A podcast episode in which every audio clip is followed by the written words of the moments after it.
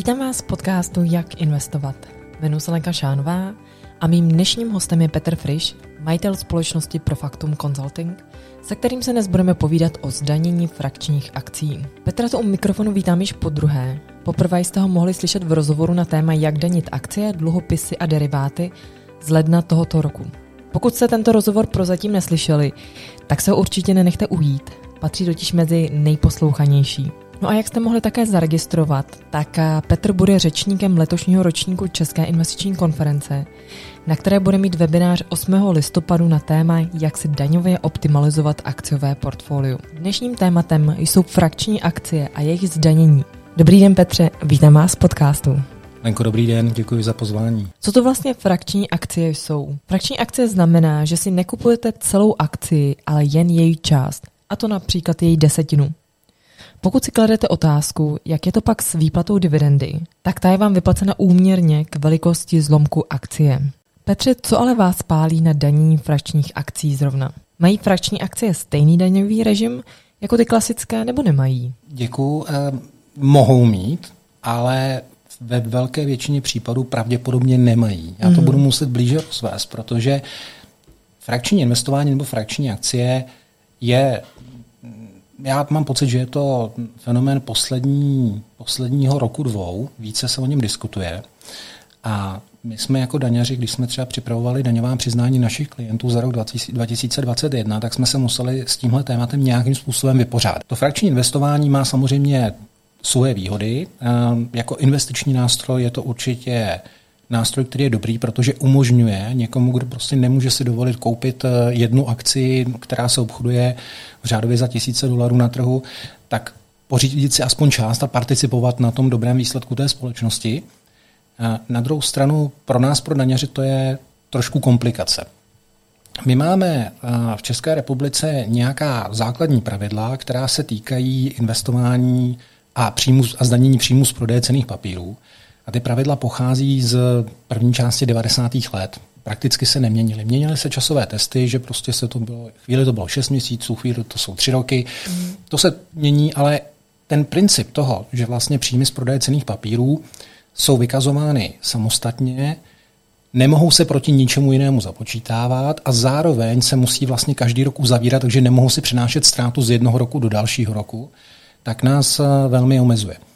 A u těch, u těch frakčních akcí možná ještě na začátku trošku blíž vyjádřím k tomu, co ty frakční akcie jsou nebo jak je vnímám já, protože samozřejmě oni nejsou definovány v české legislativě. Česká hmm. legislativa nemá termín, který by řekla frakční akcie je takový a takový instrument. A obecně se za frakční akci považuje situace, kdy eh, je možné si koupit podíl na jedné celé akci a, a neřeší se to, jestli si kupuju spoluvlastnický podíl, anebo jestli vlastně jenom svěřuju peníze nějakému brokerovi, který pozbírá peníze od více lidí, potom nakoupí ten počet celých akcí, případně to může doplnit i z vlastních prostředků, tak aby mohl nakoupit ty celé akcie a potom jenom někde u sebe ve svojí vlastní evidenci si vede záznamy, že Petr Frisch má 0,7 akcie, Lenka Šánová má 0,4 akcie, někdo další má 0,5 akcie a podobně. Ale to už si potom třeba vede jenom ve své vlastní evidenci.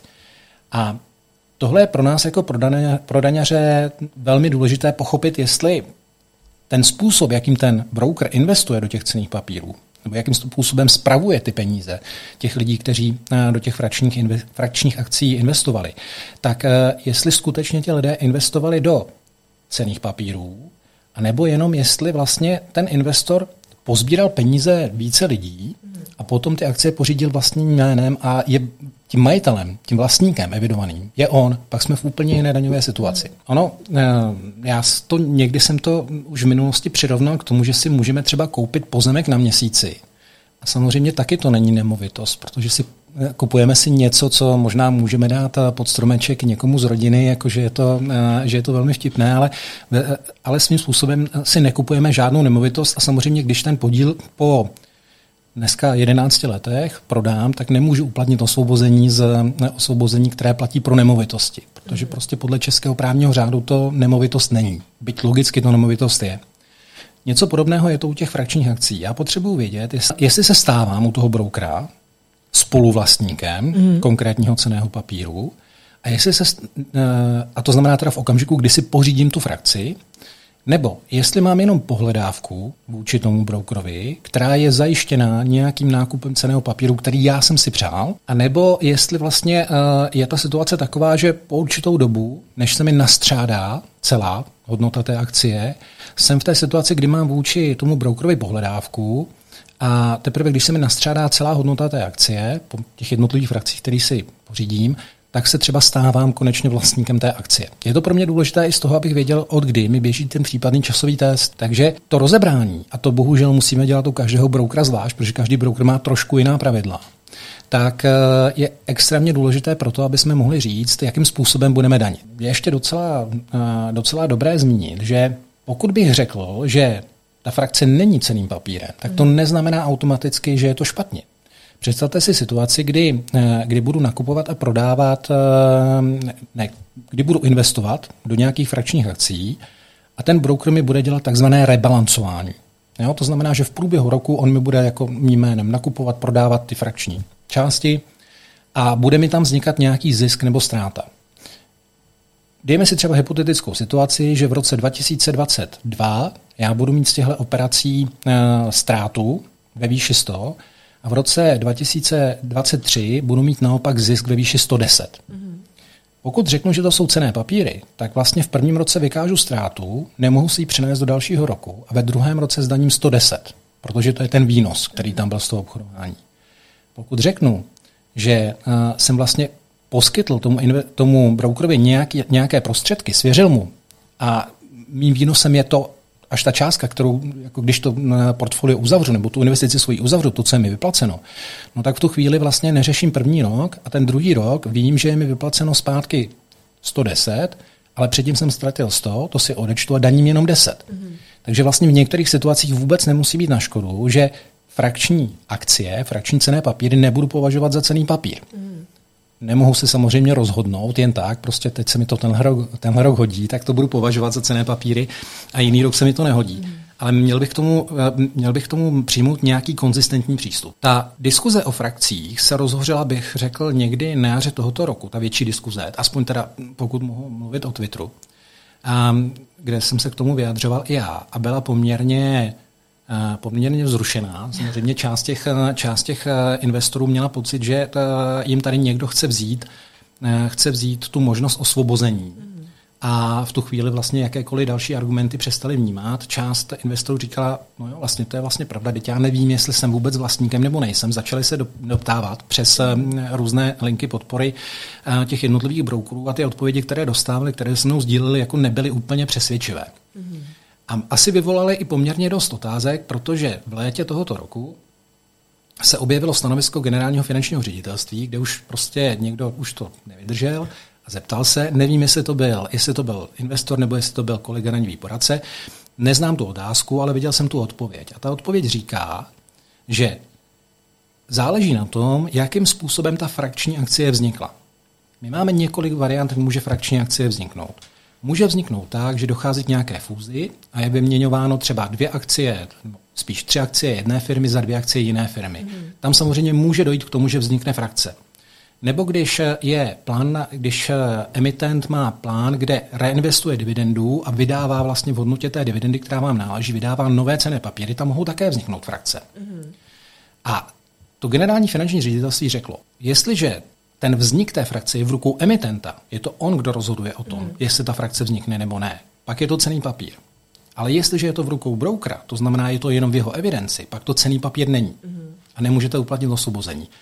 To je, uh, to je názor, který uh, je, řekl bych, ještě dál uh, v, té, v té konzervativnosti, než, než ty názory, které se objevovaly v diskuzi není pro nás úplně vhodný, protože prakticky já jsem třeba neviděl uh, situaci, kdyby, kdyby frakce u našeho klienta byla taková, že vznikla, že to, byla skutečně samosta- že to byl skutečně samostatný cený papír se samostatným jesinem, který vznikl díky uh, rozhodnutí emitenta. Mm. To jsem neviděl. Mm. Velká většina, co aspoň já mám zkušenost, tak je to situace, kdy vlastně ty frakce vytváří ten broker jo, kde vlastně on v nějaké své evidenci z jednoho ceného papíru vytvoří několik frakcí v poměru tom, jakém ty lidi do toho chtějí investovat. Takže to stanovisko GFR je bohužel uh, velmi negativní z toho pohledu, že říká v podstatě velká drtivá většina frakcí, které se dneska nabízí a obchodují, nejsou cené papíry, nemůžete uplatnit osvobození. Nemyslím si, že to stanovisko um, je úplně přesné, protože vlastně neřešilo tu každou jednotlivou situaci, což my teda jako dělat musíme. A nevypořádalo se s tou variantou, že sice je pravda, že u nás nemohu nabývat, nebo podle českého právního řádu nemohu nabývat um, kousek akcie, jako že bych sám vlastnil jako samostatná fyzická osoba 10% eh, nějaké akcie. Mm. Mohu mít 10% spoluvlastnický podíl. Mm. To mohu. Ale nemohu mít 10% nemohu mít uh, plný vlastnický podíl na 10% akcie. To už se jakoby nejde. A tím, že se vlastně to GFR nezabývalo situací, že může nastat situace, kdy my dva se domluvíme, dáme dohromady peníze, vy si koupíte polovinu, já si koupím polovinu, nějaký broker to, bude, eh, to pro nás koupí, eh, bude to psáno na vaše jméno, ale eh, bude mít vlastně bude tady existovat nějaká dohoda, nějaká smlouva o tom, že vlastně to kupujeme společně. Tak v tu chvíli vlastně jsme spoluvlastníci, vy máte polovinu té akcie, já mám, té polovinu, já mám polovinu akcie, nemůžeme asi sami rozhodnout o tom, jeden z nás rozhodnout, že se prodá, a byť by ten broker to třeba udělal na základě instrukce toho, kdo je, kdo je zapsaný, ale zároveň nám v tu chvíli už začíná ten test pro to osvobození běžet, protože samozřejmě na spoluvlastnictví se nahlíží úplně stejně jako na vlastnictví. Mm. Jestliže jsem spoluvlastníkem nemovitosti a prodám ji po 11 letech, je ten prodej osvobozený. Jo, a jestliže jsem vlastníkem nemovitosti, prodám ji po 11 letech, je ten prodej taky osvobozený. Mm. A já teď tady mluvím o nemovitostech, mluvím o testu více než 10 let, to znamená, jde o nemovitosti, které byly nabity po roce 2021. Jo? Aby posluchači věděli, že vím o tom, že jsou ještě pořád, eh, pořád ve hře testy pětileté a dvouleté. A u těch akcí je to vlastně podobné. Mm-hmm. Jestliže jsme spoluvlastníci, máme stejná práva, daňová práva, jako kdyby jsme tu akci vlastnili. To je možná cesta, kterou ti broukři by mohli do budoucna jít, protože pokud budou schopni prokázat, že ten retailový investor je spoluvlastníkem akcie a to jeho spoluvlastnictví je vyjádřeno tím frakčním podílem, tak eh, potom tomu člověku začíná běžet ten časový test už od okamžiku, kdy pořídí tu první frakci. A pro každou tu frakci běží ten časový test zvlášť. Jo, což je zase jakoby výhoda. Nemusím čekat až na tu dobu, kdy, nabudu, kdy nastřádám celou tu akci, že by mi ten časový test běžel až od okamžiku, kdy mám celý kus akcie, ale on mi, protože to je spoluvlastnictví, tak mi poběží od každého nabití, každého spoluvlastnického kousku střípku, mi poběží zvlášť samostatně. Což může být zase výhoda. Pokud pravidelně investuji do frakčních akcí a dejme tomu, že každý měsíc nakupuji jednu frakční akcie dané společnosti, což je 10% té dané akcie, tak po těch deseti investicích, tak se mi v portfoliu zobrazí jedna celá akcie nebo deset těch frakčních akcí. Jo, máte, máte přesně pravdu, protože že jo, když těch jednotlivých, stří, jednotlivých střípků poskládáte celou tu vázu, hmm. tak ona to sice bude vypadat jako, jako celá váza, ale pořád vlastně to jsou jednotlivé střípky, které jste pozbírala vlastně během nějakého dalšího časového hmm. období. Zase, tady je hrozně důležitý, aby jsme si nejdřív zjistili, jakým způsobem uh, ta situace u toho broukera jak to u toho broukera skutečně probíhá. Mm. Jestli, když vlastně kupuju ty frakční akcie, tak jestli je ta situace taková, že svěřuju peníze brokerovi, ale nenabývám akcie, nabývá je on, vlastně on, pouze prostě někde, já tomu zjednodušeně říkám v Excelu, má zaevidováno, že Petr Frisch vlastní 0,7 kusů, Lenka Šánová vlastní 1,4 mm. kusu a podobně. A pak vůbec nemluvíme o cených papírech, pak vůbec nejsme v situaci, kdyby jsme tady měli cený papír. Mm. Jestli je to tak, že já někomu svěřím peníze, a on je vlastním jménem, investuje, je vedený jako vlastník v evidenci cených, eh, cených papírů a eh, já nemohu s tím svým podílem, nemohu ho převést někomu jinému, um, nemohu um, ho sloučit do jedné, do jedné akce. To jsou, um, nejsem, nejsem třeba vedený jako skutečný vlastník. To znamená, poznám to z toho, že když budu tímto způsobem třeba investovat do například rakouských cených papírů, takže mi tam srazí 27,5% eh, daň z dividendy v Rakousku, protože oni si myslí, že, respektive neví, kdo je tím, kdo je tím vlastníkem. A může to znamenat i to, že vlastně tím vlastníkem je právě ten subjekt, eh, který eh, je má v evidenci cených papírů zaregistrovaný na své jméno, tím skutečným vlastníkem, tím právním vlastníkem. Já tady používám termíny právní vlastník a skutečný vlastník. Velmi často ty, ti broukři, když se na to ptáme, jak to u nich funguje, tak nám odpovídají jste skutečným vlastníkem. You are the beneficial owner. Ale to je koncept, který my úplně v České republice neznáme. On se samozřejmě v judikatuře začíná objevovat a známe jako princip skutečných vlastníků, třeba pro evidenci skutečných vlastníků právnických osob a podobně. Ale u toho vlastnictví cených papírů, to takový koncept zatím jako v České republice nemáme. Ani v judikatuře jsem neviděl, že by se k němu tímhle způsobem přistupovalo. Jakmile se mi někde začíná objevovat eh, od těch brokerů informace ve smyslu we own the shares on your behalf, we uh, have the evidence of, um, my jsme vlastníky akcie a držíme je ve váš prospěch. Ve váš prospěch. To já určitě věřím, že je držíte v můj prospěch, ale znamená to, že jsem vlastníkem někde evidovaným. Jestli je to jenom v evidenci toho brokera, tak to mi nestačí. To nejsem vlastníkem ceného papíru. V každé zemi eh, existují, existují nějaká pravidla pro to, jakým způsobem budou, budou cené papíry evidovat. Je tam nějaký centrální depozitář a mohou, být, mohou existovat nějaké následné evidence vlastníků cených papírů. Jedním z těch docela důležitých aspektů pro to, abych mohl říct, je to cený papír, je, že ten broker má schválenou, v České republice říkáme následnou evidenci cených papírů regulátorem. Mm. To znamená, že jestliže budu mít, budu mít brokera, který má schváleno regulátorem ve své zemi, u nás Českou národní bankou, že může vést následnou evidenci, to znamená, že v centrálním depozitáři bude vedený on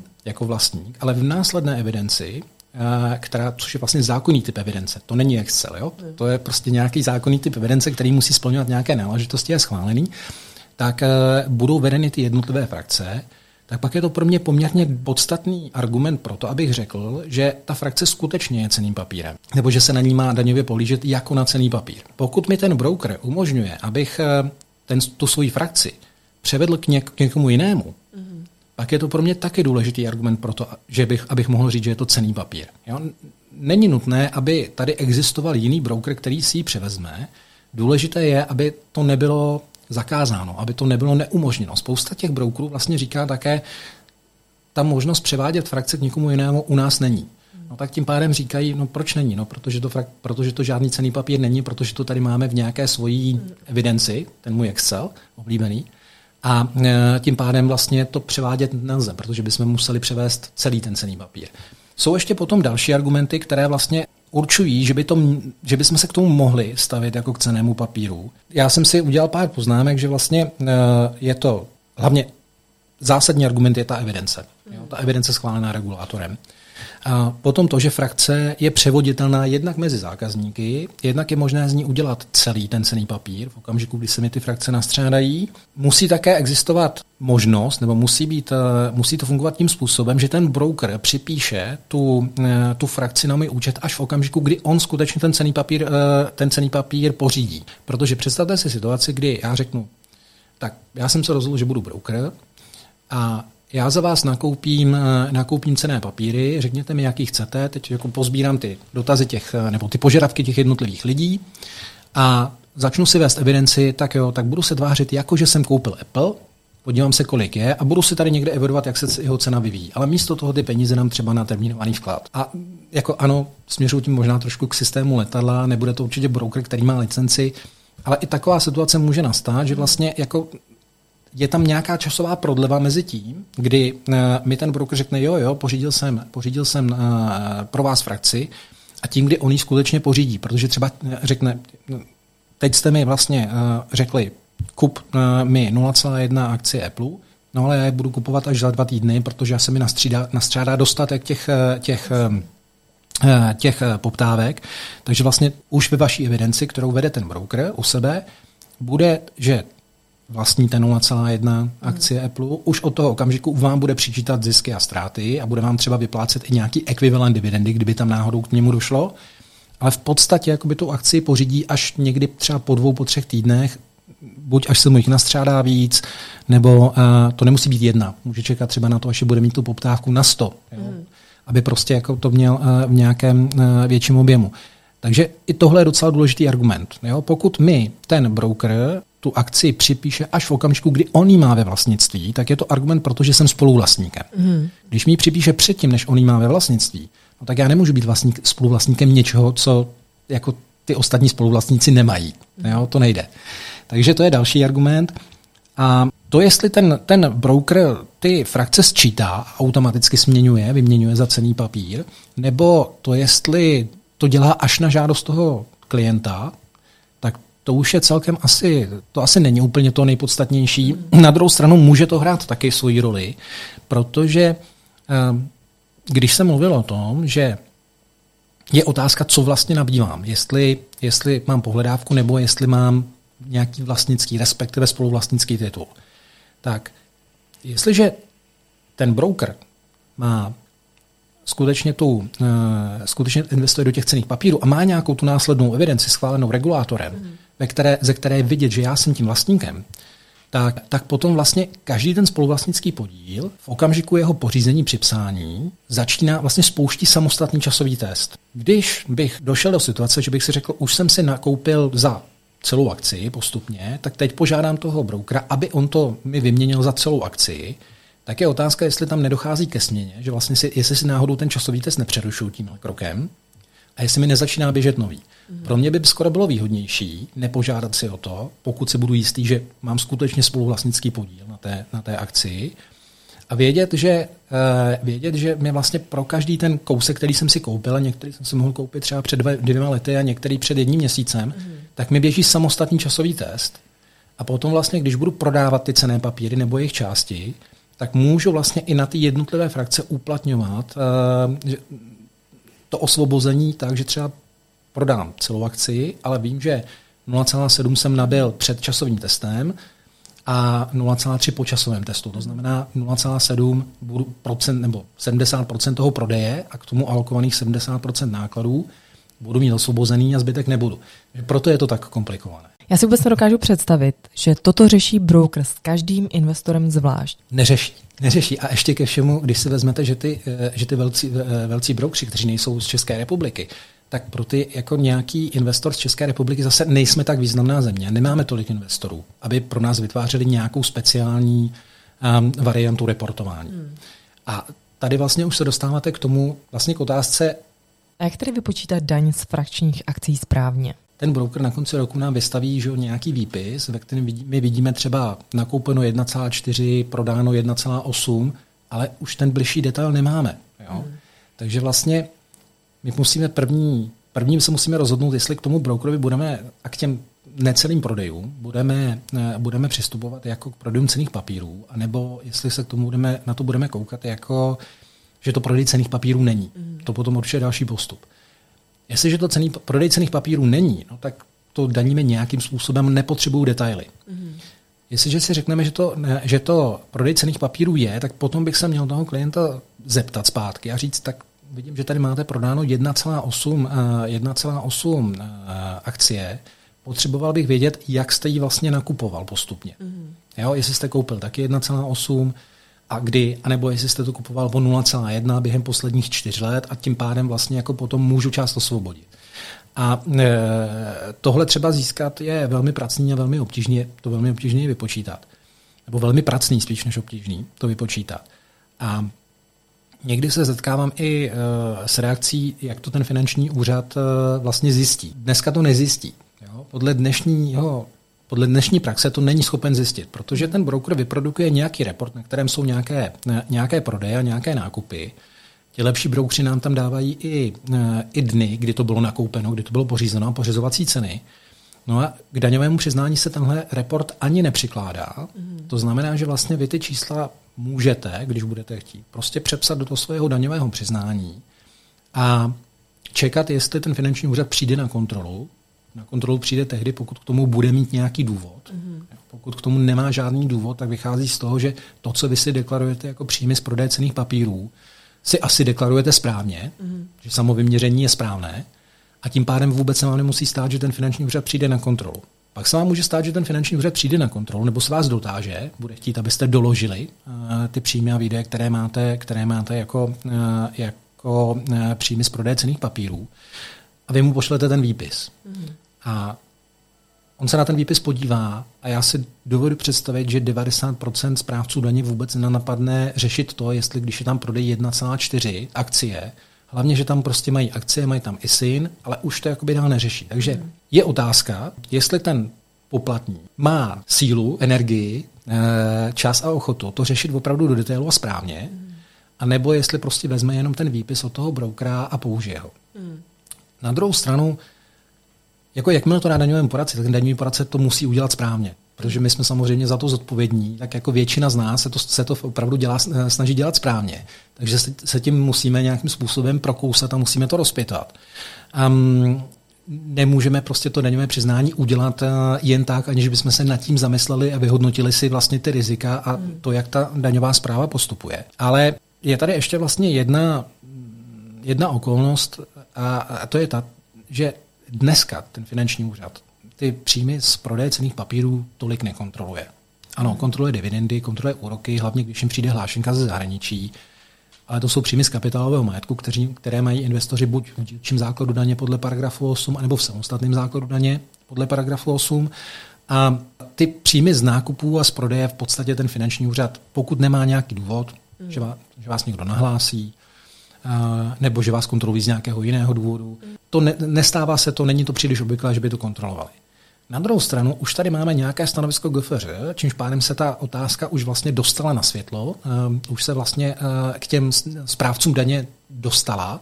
Je možné, že GFŘ vytvoří nějakou metodiku, jako to udělali u kryptoměn, hmm. nebo jako to, myslím, že minulý týden udělali u influencerů, které zkontrolovali a zjistili, že prostě spousta influencerů uh, nedaní uh, třeba odměny, které dostávají za to, že, uh, že nějaký produkt budou propagovat.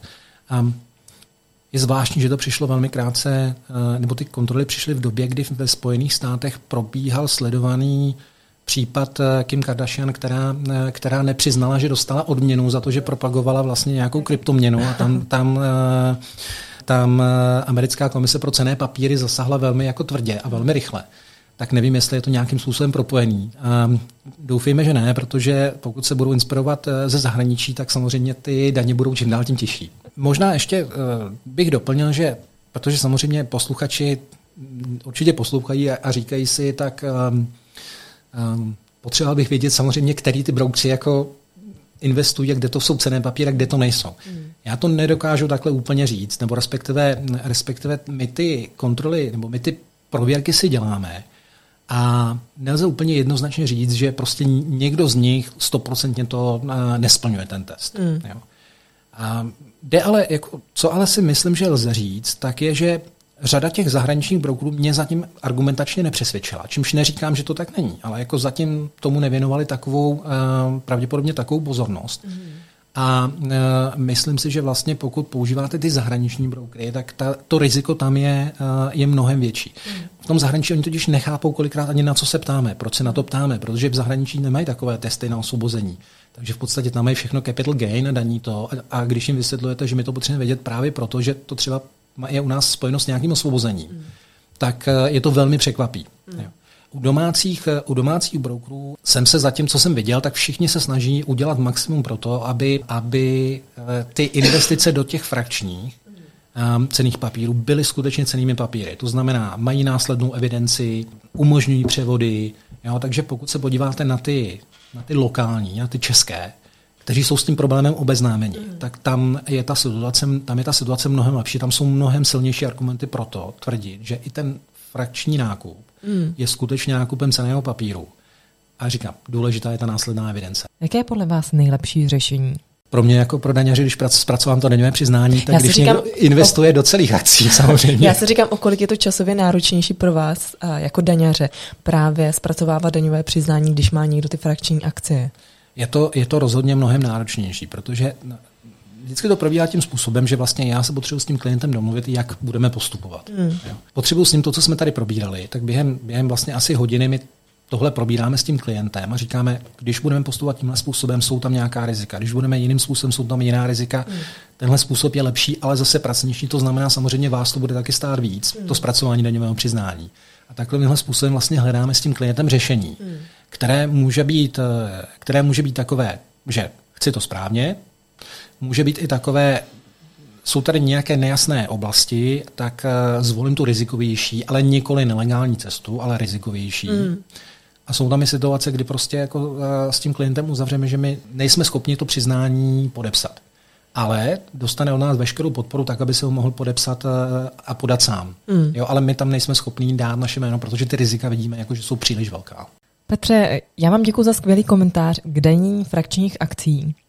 Nakonec jsem ráda teda, že sama žádnou frakční akci v portfoliu nemám a nemusím to řešit. Vy za pár dní, konkrétně 8. listopadu, budete mít webinář v rámci programu České investiční konference a to na téma, jak si daňově optimalizovat akciové portfolio. Na co se účastníci mohou těšit? K eh, letošní rok je to možná bude zajímavější to téma, protože ty akcie že letos jenom nerostou, jako jsou tam i docela jako pohyby jiným směrem.